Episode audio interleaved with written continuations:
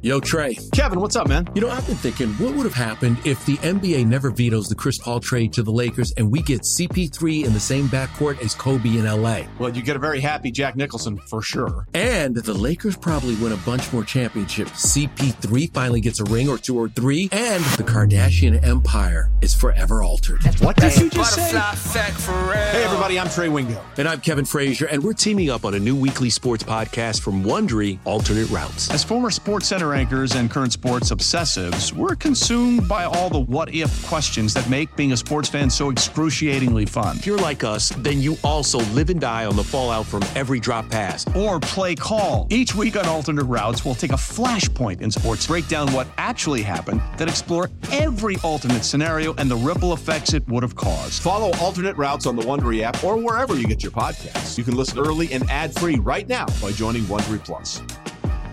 Presented by T-Mobile, the official wireless partner of Audacy Sports. With an awesome network and great savings, there's never been a better time to join T-Mobile. Visit your neighborhood store to make the switch today. It's, it's, it's time to talk that talk, and we talk it like no one else. This is the stinking truth. Now, here's your host, Mark Schlereth.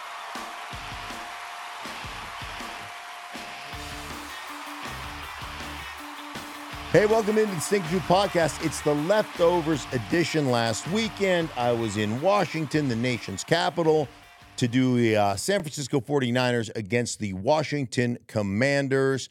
Um, Mike, I'm Mark. It's good to be with you guys. Thank you so much for subscribing. Thank you so much for listening. Mike, how are you, buddy? I'm doing great. Happy New Year. And yeah, you got a chance to watch the uh, the 49ers. I I mean, do we want to spend a quick little bit on Washington to yeah. kind of put the postmortem on Yeah, I think. I mean, where I think, where they're going, what direction they're going in? Yeah, it's it's going to be interesting. Obviously, a lot of changes are, are coming down the pike. There's no question about that. Um, and it'll be it'll be really interesting to see exactly what transpires. Um, they were making the move to Jacoby Brissett, and uh, Jacoby Brissett um, came up with a hamstring injury, and all of a sudden was you know not going to start. Um, and I don't know exactly when that went down and how his hamstrings tightened up. I think maybe it was he was looking at the potential bonuses in his contract and pulled the hamstring. But um, I digress. So he didn't play. Sam Howell played. Um, obviously, I think there's going to be changes at the head coaching position. I think Eric Bieniemy becomes a really interesting character in this. Whether he gets a legitimate chance to to you know to interview for the head coaching job of the Washington Commanders, whether he leaves and goes to get some other interviews el- elsewhere, um, if he goes back to Kansas City, I don't know what the scenario for Eric Bieniemy will be, but um, I will tell you, man, I really enjoyed Eric Bieniemy.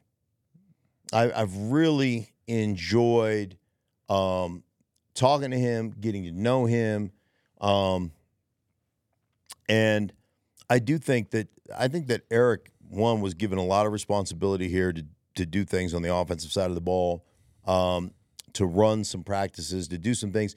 Very much like Ron Rivera did for Steve Wilks back in the day, who's the San Francisco 49ers um, defensive coordinator, give him a chance to run the team to get him ready to be a head coach at some point. Ron is a Ron is a, a, a great man and it I mean truly an altruistic guy that's about promoting other people and, and growing other people.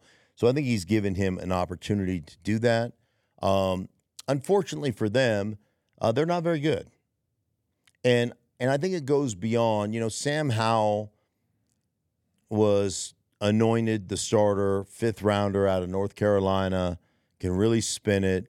Um, but you could see the difference in the last couple of weeks when Jacoby Brissett came in and ran that offense versus Sam Howell, and how quickly he made decisions and how quickly he got his ball on target to his receivers. You know, post snap or pre snap, looking at the defense and going, okay, this is what I think they're in. Post snap, like confirming it and then letting it eat to the guy who's open. I mean, right now. And, you know, the the ability to keep yourself on schedule, keep the chains moving, keep yourself in second down and five minus so that you've got a chance, or second down and six minus. So even a four yard completion on first down keeps you on schedule to where your whole offense is open. Second down and nine, you know, you can try to pop a run, but for the mm-hmm. most part, you know, they pretty much know where you're at. And so I thought Jacoby did that really well. Sam Howell took a beating, man. He holds on to the ball too long. He has a tough time. He, sometimes he wants to be perfect. It's better to be decisive than perfect. Just make a decision and go. So I think there was a lot that they that they tried to accomplish. Um, one of the things that I will tell you is, I think they have been fooled in the way to build a football team. And when you look at them outside the numbers, and we make such a big deal about how you're built, mm-hmm. we make such a big deal about wide receivers and tight ends and how you're built and da da.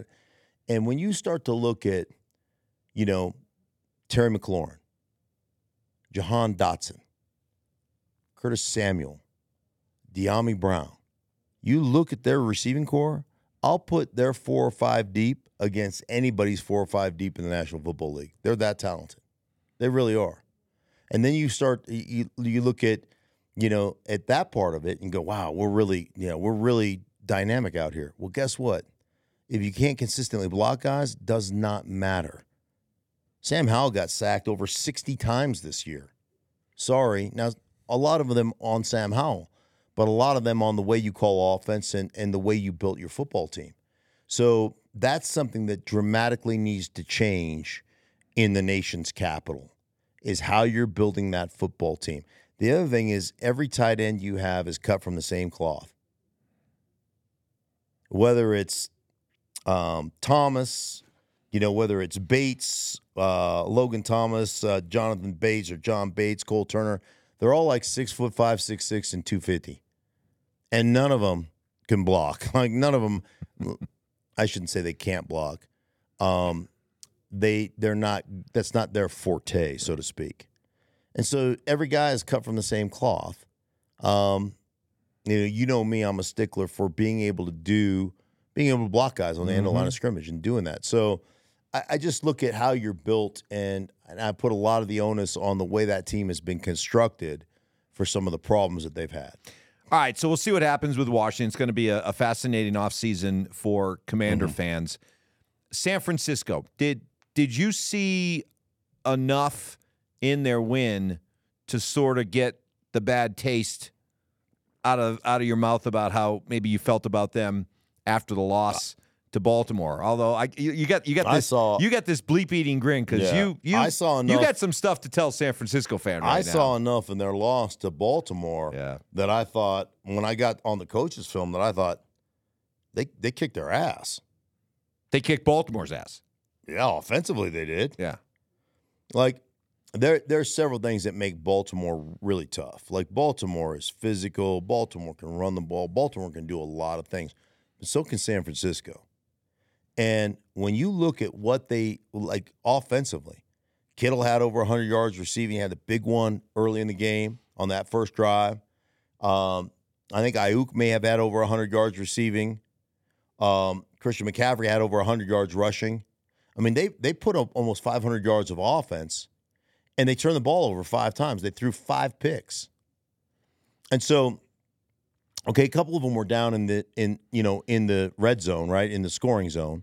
So let's not count those drives. So let's take two of those away. You did that with three less possessions.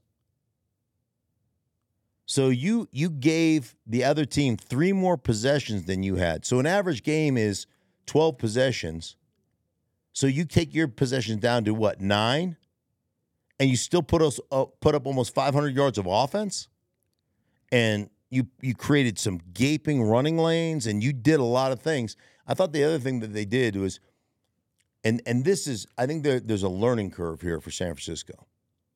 So the learning curve is this is that you got free runners at Lamar Jackson probably half a dozen times. You did not bring him down once, and every time he made a big play on the other side. You know how frustrating that is, how hard that is? Like, as a defense, that you can be perfect in your coverage, perfect in your assignments, perfect in your rush, perfect in your execution, and that dude becomes gelatinous, makes you miss. And then, and it's not one thing about Lamar, it's not just about running anymore.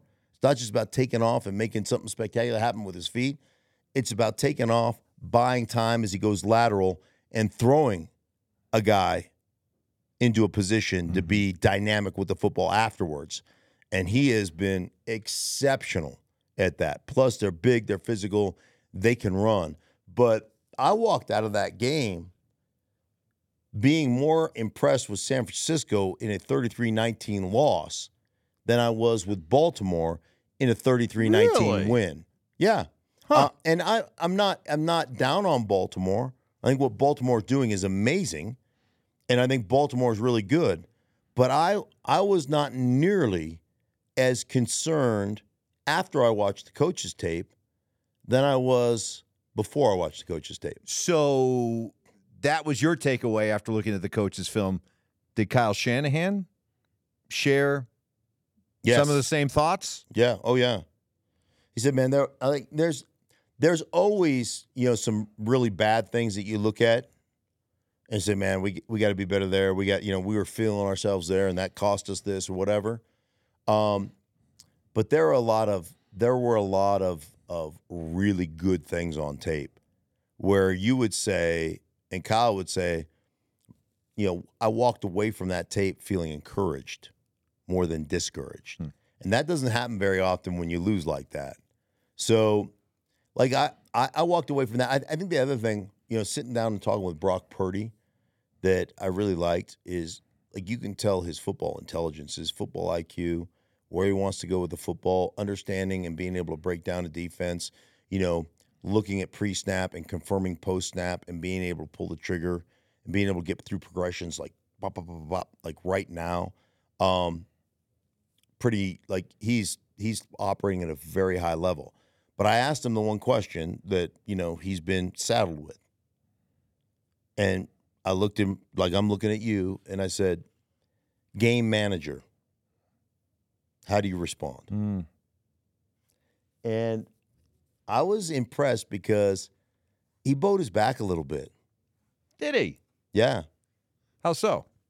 He bowed his back because Brock Purdy told me, said, anybody who ca- calls me a game manager either is not watching the film or doesn't know what they're looking at. Ooh, spicy. In the end, the the end of this thing will tell the story.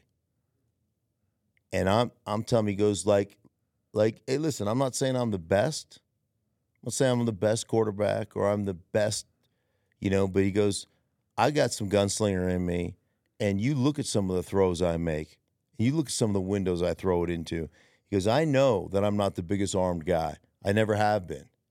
So I had to make up for the lack of arm talent with perfect timing, with great footwork, with being on time, and knowing where everybody is. And there was this touchdown against the Arizona Cardinals a couple weeks ago that impressed the heck out of me because they motioned into a two by two formation. Okay. So you have a slot, you've got an outside receiver and a slot receiver, right? Then you got a tight end opposite of that. So it's like the formation would be called, um, you would call it doubles, or some people call it dice, right? Tight end and Z receiver to the to the left side of the football field, slot receiver, which is your F, and your Z on the outside. So they get matched up by Arizona in a man look. So the slot receiver has outside leverage.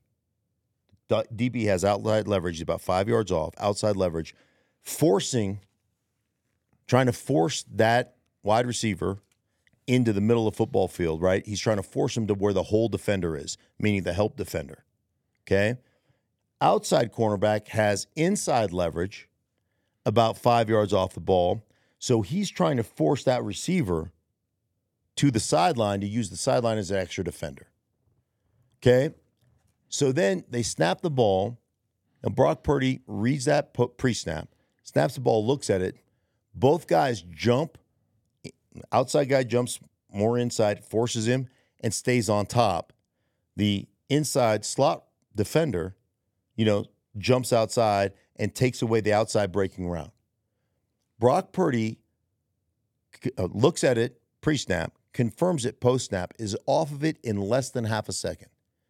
So even if the guy got open, he knows based on the coverage, I don't want to go there. So he's not holding the ball to see, hey, maybe the guy will get open anyhow. He's already off of it. So now he goes to Kittle running a shallow. Well, there's two defenders right there engulfing Kittle. Off of Kittle, he's got pressure in his face to Christian McCaffrey out of the backfield running an angle route or a, uh, a Texas route. And whoop, touchdown, about eight yards deep in the end zone. He went through that progression. He confirmed it post snap. He identified it pre snap, confirmed it post snap, got through that progression, and I timed it on my stopwatch. Just timed it under two seconds. Oof. So he went from one to two to three to four in under two seconds and threw a touchdown. I don't think people realize It was how freaking. talented, how, how was freaking- next level that I- is. I That's not game manager. I rounded 15 times. Yeah. I was like, holy Moses. Yeah. And this is the kid. They're like, well, it's just Shanahan's offense. Like, there's most guys can't get through. Most guys can't confirm it. Most guys can't. And you know what? Most guys aren't. Most guys aren't good enough or smart enough or not smart enough, disciplined enough to go, I don't want to throw it there anyway because the coverage dictates that I shouldn't. So many guys will hold that ball, and you might be able to fit it in. Like the, the eventually the slot receiver, even though the guy had outside leverage, broke the stick route and was out to the. You could have you could have fit it in there. You'd have gotten three yards. You wouldn't have gotten a touchdown, mm-hmm. and it, it'd been tackled out of bounds, whatever, or forced out of bounds. But you just wouldn't like. No, I don't like it. So I'm not going to throw it. I, like I'm off of it. Now he got duped in that Baltimore game. The first the first interception he threw versus a two high look. He thought he was getting a single high. Like he got duped into throwing one. He was a little bit late with the football, you know. But I'm telling you, he's a little salty, and I kind of liked it. Well, I'm glad we're having this conversation because I think so many people out there watching think, you know, we, we, we talk about quarterback play. It's all about the guy with the big arm or, you know, the guy that can can make plays with his mm-hmm. legs. And you don't necessarily think of the ability to do what he just did that you described as being elite quarterback stuff. Right. But it is. I mean, Yes. if you're able to do that kind of stuff, you don't have to have a monster arm. You don't have to have be fleet of foot. But if you can do what you just described, that's elite level stuff right there. It's you know that is next level stuff. Right. It's it's um it's a story a, a- about Joe Montana, and I'll, I'll I'll keep it short, but I think 49er fan is okay with a long Montana story. Well, right? Right? yeah. But Well, I know what you're saying. I know. But yeah, it was it was one of those situations where, like, the question to Steve Mont or to Steve, it was when Steve and and Steve Young and Joe Montana were there, you know, and Steve was like, "How does you know Montana get through progression so quick?" And you know, what does he do? And like, I can't one, two, three, and you know, and I got pressure, and he's just like, Whoop, "I'm like, how do how do you do that?" Right? Like that was how the story was relayed to me. And, you know, Joe's like, I ain't, I ain't telling you how I get through. Like that's you, you that's for you to figure. You know, like the competition, you know, that Right. internal competition. But anyhow, the the way it worked is like Joe had eventually said, and this is you know through um, my relationship with Mike Shanahan. Mike Shanahan was coaching, and and he just said basically, man, I eliminate. So pre snap, I look at the look. When I snap it, if I don't like the the defense they're in based on the route combination we're we're running, I don't even look at it to see if it gets open. I don't go one to two. I just I'm like, nope, I don't like that. I'm off. I'm onto the backside. And so it just was like, confirm it. Nope, go to the backside. Like that. If you want to talk about, and I'm not saying that Brock Purdy is Joe Montana, but if you want to talk about getting through a progression like that, that's how that kid operates. He operates like Joe Montana operated in in his thought process. And then uh, sitting down talking to him, I was like, walk me through your process, like wh- what you. And he's like, man, so we break the huddle, man. I know the formation, where we're in, what we're motioning to, what we're shifting to, what the route combination is. you know, where I want to go with the ball. If I get this look, if I get this look, I you know, confirm it, safety rotation, all this stuff. And then, and he walked me through, you know, Z's running this, X is running the F's running this, Z's, you know, X is running this, you know, my fullback is running, my Y is running that, whatever. And he walked me through it and I goes, I know as soon as I see this, then I know based on that look on the front side, I know that my back is in one on one with the, you know, with the the backside um, hook defender, right? So I know I've got a one on one matchup with Christian. So instantly, even before I go through my progression, before I snap the ball, I'm like, I've already eliminated. it. If I get this, I'm getting to the one on one on the backside. So then I don't even co- I don't even have to confirm. I'm like, oh yeah, I got it. Mom, Let me get to my because I know where my best matchup is. Like it, like him walking through this, and I'm not doing it justice because I don't I don't, you know, I I speak like I speak. It's like introductory to Spanish, right? I don't speak quarterback, right? I, Right. I understand Right. what you're telling me, but I don't articulate as well because I've never had to do it. Right. But I get what I get what the process is, and the kid is is super sharp. And then they've just got they've got players, man. George Kittle absolutely destroyed the end of the line of scrimmage. Like again, analysts out there that always say, when are they going to stop using a tight end to block a defensive end? Up yours. That's your job. It's your job. George Kittle dispensed justice on the line of scrimmage. Matter of fact, I got a, a note from him after the game. Like, dude, this is just yesterday. Thank you, man. You were awesome. Like, because he loves blocking more than he loves catching passes. And he was killing dudes and you know, and you recognize it, and you and you you you give the guy props for it, um, because he he did. He just absolutely destroyed the end of the line of scrimmage. So I appreciate I appreciate that aspect of who the Niners are. I'll tell you the other thing about the Niners. Like you want to talk about unselfishness and a willingness to do the dirty work. And I've watched Brandon Aiyuk grow in that aspect of his game. Um, Deebo Samuel is a you know a full grown man in that aspect, and it permeates that whole organization.